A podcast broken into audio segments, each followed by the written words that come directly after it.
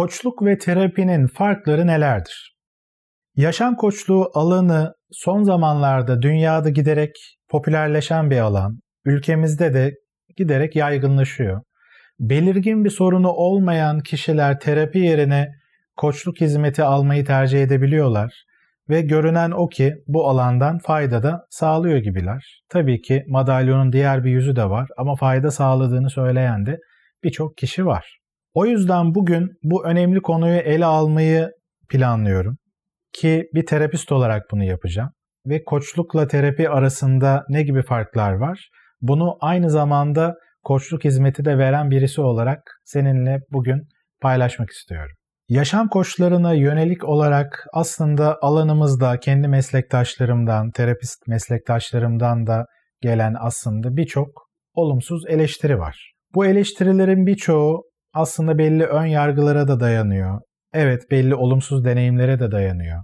Yani bu koçluk alanını aslında yeterince yetkin şekilde e, eğitim almayıp uygulayan birçok kişi de var.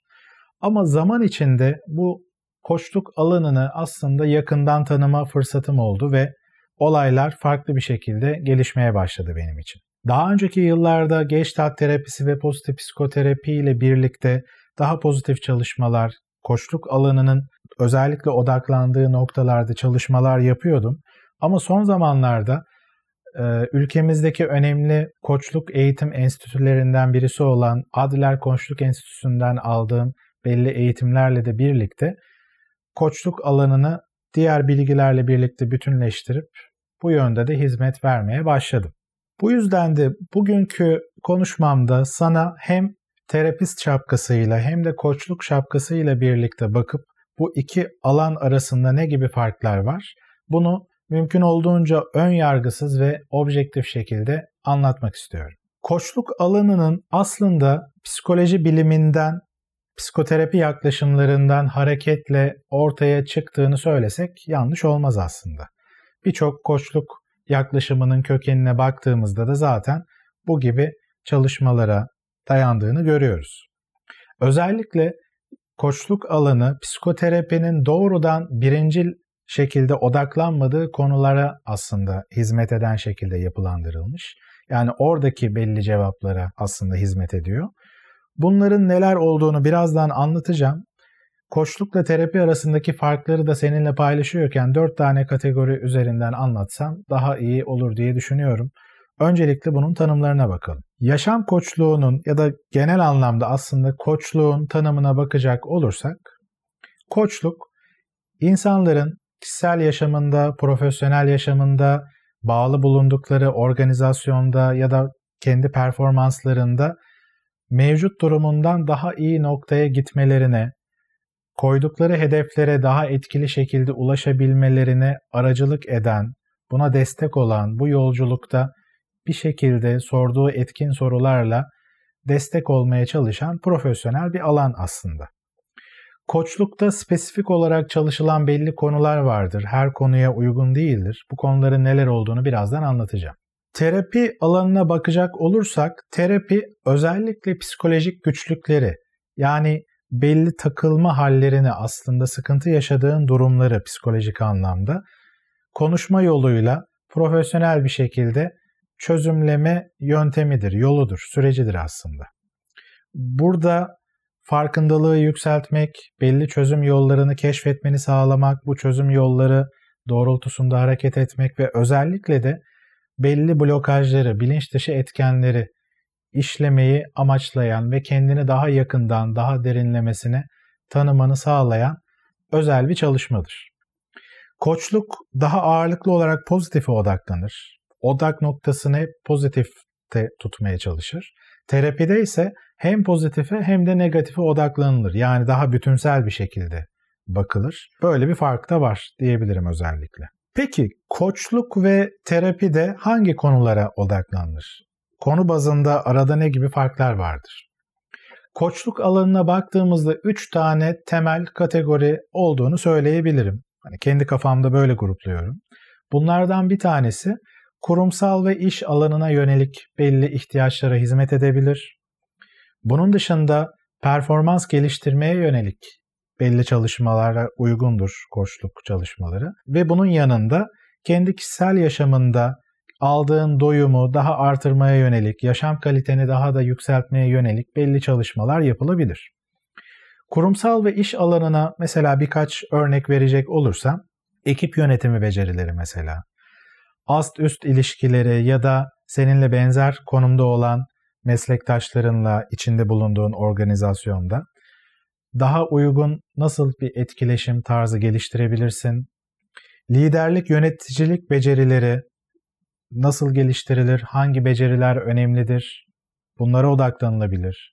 Bunun dışında belli projeler nasıl verimli bir şekilde hayata geçirilebilir?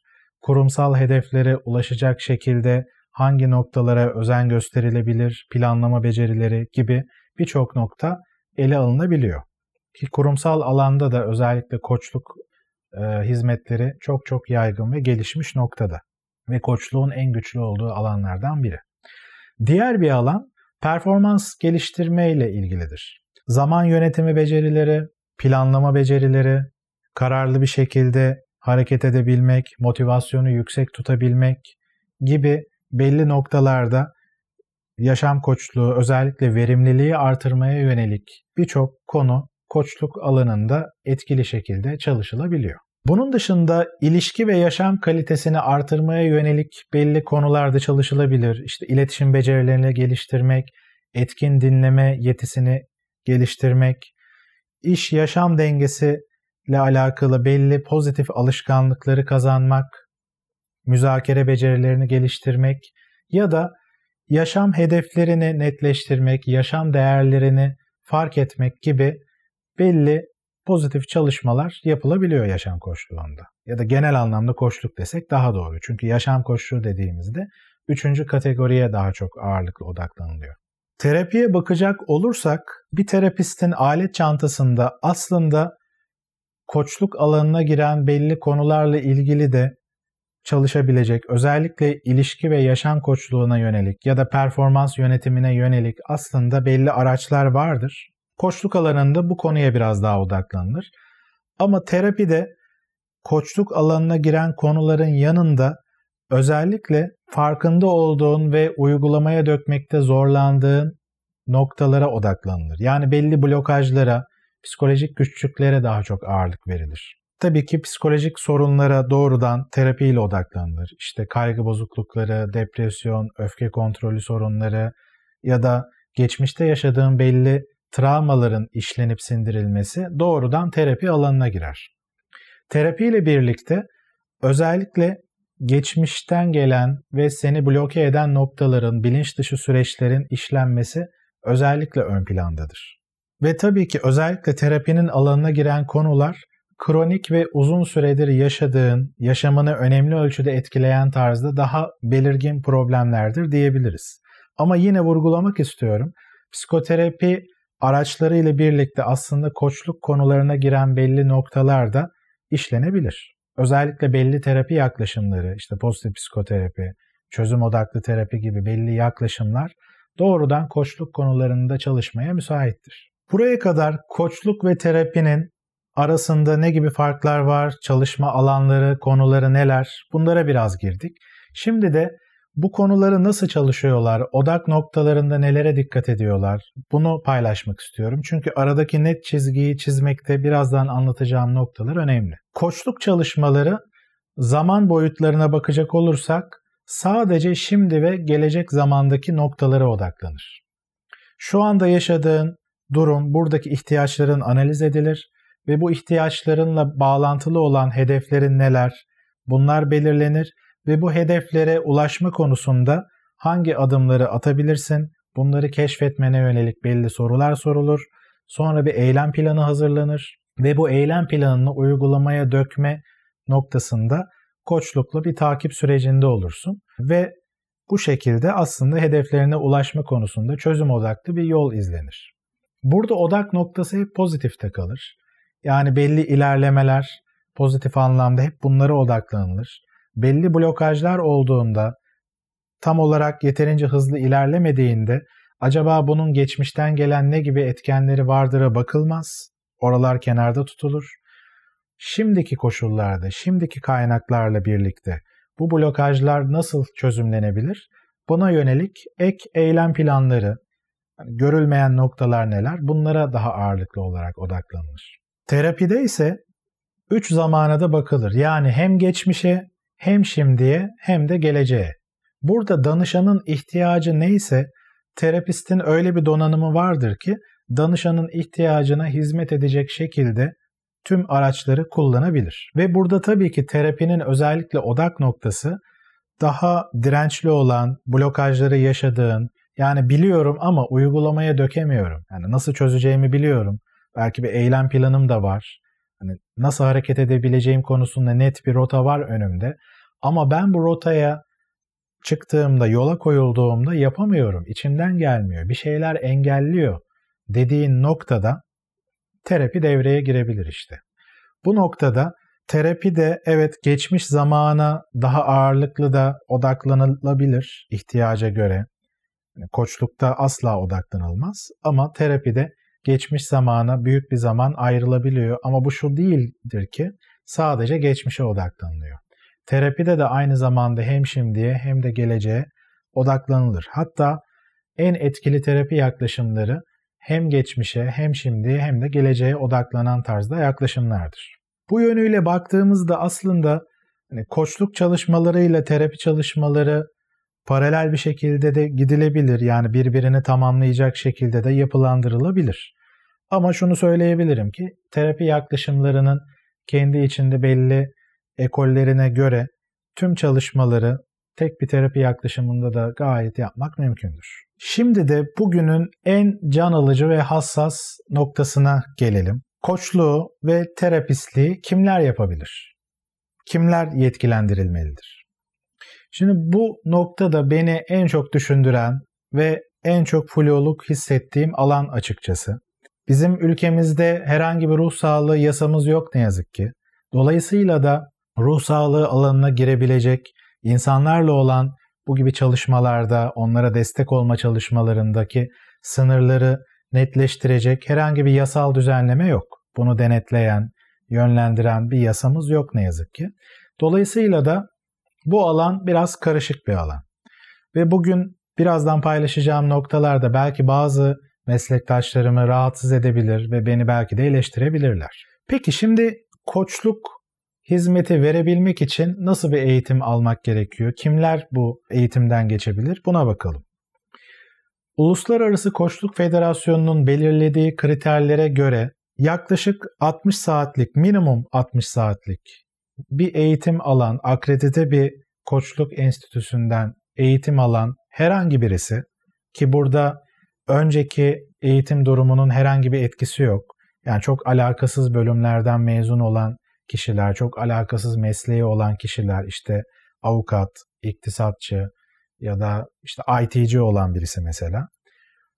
Bu alanda eğitim alıp daha sonra gereken kriterleri karşılarsa işte birkaç seanslık danışan görmek, oradaki koçluk sertifikasının gerektirdiği birkaç e, gerekliliği tamamladığı ölçüde koçluk sertifikası alabilir ve bu hizmeti verebilir. Koçluk tarafında durum böyle. Tabii ki koçluk alanında da daha ileri eğitimler var. Daha yetkin sertifikalandırmalar var ama öncesinde herhangi bir başka eğitim almak gerekmiyor. Terapi alanına bakacak olursak terapist olabilmek için bir ruh sağlığı alanıyla alakalı bir bölümden mezun olmak gerekiyor. İşte psikiyatri, psikoloji, psikolojik danışmanlık ve rehberlik alanı gibi. Ve bunun sonrasında tercihen bir yüksek lisans yapmak, yani psikoloji bölümü ve psikolojik danışmanlık için söylüyorum. Ve bunun sonrasında da birçok terapi ile ilgili ek eğitimler almak gerekiyor. Mesela ben yüksek lisans sonrasında 2000 saati aşkın terapi eğitimi aldım. Süpervizyonlar aldım. Yani bu alan gerçekten birçok eğitim almayı gerektiren ve zorlayıcı bir alan. Şimdi Buradan tabii ki şu, şu sonuç çıkmasın. Açıkçası yaşam koçluğu konularını çalışabilmek için benim aldığım tarzda çok yoğun eğitimler almak gerekiyor mudur? Yani bir terapistin alması gerektiği kadar yoğun eğitimler almak gerekiyor mudur diye soracak olursan açıkçası gerekli olmayabilir diye düşünüyorum. Burada belki beni eleştirebilirsin. Özellikle meslektaşlarım bu söylediğim noktayla ilgili beni eleştirebilir. Ama birazdan bunu netleştireceğim. Ben koçluk alanını daha yakından tanıyabilmek için de ülkemizdeki ve dünyadaki yetkin enstitülerden bilinen koçluk eğitim programlarından birisi olan Adler Koçluk Enstitüsü'nden eğitimler aldım. Ve orada gözlemlediğim şeyler beni gerçekten şaşırttı. Koçluk konularına uygun şekilde sınırlar net çizilirse eğer, aslında koçluk eğitiminden alınan belli bilgiler, oradaki araçlar etkili bir şekilde kullanılabiliyor ve A noktasından B noktasına pozitif bir şekilde ulaşmak aslında mümkün olabiliyor. Biz kendi aramızda yaptığımız çalışmalarda da diğer katılan işte psikoloji alanıyla alakalı olmayan kişilerin bu konudaki yaptığı uygulamaları gözlemledikçe kendi aramızda yaptığımız uygulamalarda aslında belli sonuçlar alınabildiğini de gördüm. Ve burada etik belli sınırlarında çizilebildiğini gözlemledim. Tabii ki burada şunu yine vurguluyorum. Hani benim aldığım eğitim kaliteli bir eğitimdi ve standartlara uygun bir eğitimdi. Ve bu koçluk eğitimlerinde özellikle vurgulanan şey bizim odak noktamız tamamen şimdiki zamana ve geleceğe odaklandığından dolayı geçmişle alakalı belli blokajlara, ruh sağlığı uzmanlarının alanlarına girebilecek belli noktalara aslında girmemeye özen gösteriyoruz ve eğer ki ilerleyemiyor gibiysek yani bir seans, iki seans, üç seans çalıştık ama belli bir blokajla karşılaşıyoruz ve bir ilerleme olmuyor. Kişi sürekli geçmişe referans veriyor ya da belirgin hayatında belli konular var gibi ise orada direkt bir terapi uzmanına başvurmanız gerekiyor şeklinde yönlendirme yapıyoruz deniliyor. Koçluk eğitimlerinde vurgulanan böyle bir nokta var ki Uluslararası Koçluk Federasyonu'nun tanımında da özellikle buradaki çalışmayı yönlendiren yönetmeliklerinde de bu özellikle vurgulanıyor. Benim de gözlemim özellikle iş ve kurumsal alandaki konuları çalışıyorken, performansla alakalı konuları çalışıyorken sınırlar eğer net bir şekilde çizilirse, hedef gerçekten net bir şekilde geçmişle referans alınmayacak noktalara gidiyorsa ve belli çözüm odaklı çalışmalarla ilerlenebilecek konularsa eğer ki e, bugünkü konuşmamın başında koçluğa hangi konular girer bundan bahsetmiştim. Eğer bu konulara sadık kalınırsa koçluk yetkinliklerinin bu alanları çalışmaya yeterli olabileceğini söyleyebilirim. Ama özellikle beni düşündüren bir alan var ki o da yaşam doyumuyla alakalı hedefler eğer gündeme gelirse. Yani kişi ben çok doyum alamıyorum, işte mutsuzluk halim var, hedef koyamıyorum kendime diyorsa eğer ya da stresi yönetemiyorum gibi belli hedeflerle geliyorsa buralar açıkçası biraz flu alanlar ve terapi alanına girebilecek belli noktalarda var. Beni düşündüren nokta koçların, yaşam koçluğu eğitimi alan kişilerin daha önceden ruh sağlığı alanında bir altyapıları olmadığı için belki fark edemeyebilirler o alana giren belli noktalar olabileceğini. Dolayısıyla da terapiste yönlendirme konusunda belki geç kalabilirler ve orada kişi için bir zaman kaybı durumu oluşabilir. Koçlukta diğer bir önemli nokta tavsiye verme, yönlendirme gibi şeyler de olmadığı için aslında zarar verme riski daha minimal düzeydedir. Ama yine de zaman kaybı olması bile aslında kişi için zarar görmeyi düşündürebilecek bir durum olabilir. Dolayısıyla benim fikrim tabii ki ideal olarak koçluk hizmeti verebilmek için daha öncesinde psikoloji ile ilgili bir altyapının olması çok çok iyi olacaktır. Ya da böyle bir altyapı yoksa da koçluk eğitimlerinde çok uzun bir zaman ayrılarak psikoloji ile ilgili belli bilgilerin de verilmesi gerekiyor ki bu bilgiler o alanda çalışabilmek için değil, terapiste yönlendirme konusunda daha etkili bir şekilde sınırları çizebilmek için diyebilirim. Yani bunu yapabilmek için daha fazla eğitim ve bilgi eklenebilir. Açıkçası bu konuda söyleyebileceğim çok şey var. Beni de en çok kaygılandıran ve düşündüren konu bu olduğu için yani koçluk hizmeti verirken sınırları doğru şekilde koyabilmek. Bunu ayrı bir videoda anlatmaya karar verdim. Koçlukta dikkat edilmesi gereken 7 nokta şeklindeki diğer bir videomu eğer bu konuyu merak ediyorsan izleyebilirsin. Özellikle yaşam koçluğu almayı düşünüyorsan, yaşam koçluğu alıyorsan ya da sen koçluk hizmeti veriyorsan mutlaka oradaki videoyu izlemeni öneririm. Bugün seninle paylaştığım noktalarla alakalı düşüncelerini, deneyimlerini, aklına yatan ya da yatmayan noktaları aşağıdaki yorumlar bölümüne yazarsan sevinirim. Kanalıma abone olmadıysan abone olabilir, beğendiğin ya da beğenmediğin videoları işaretleyebilirsin. Tekrar görüşmek üzere.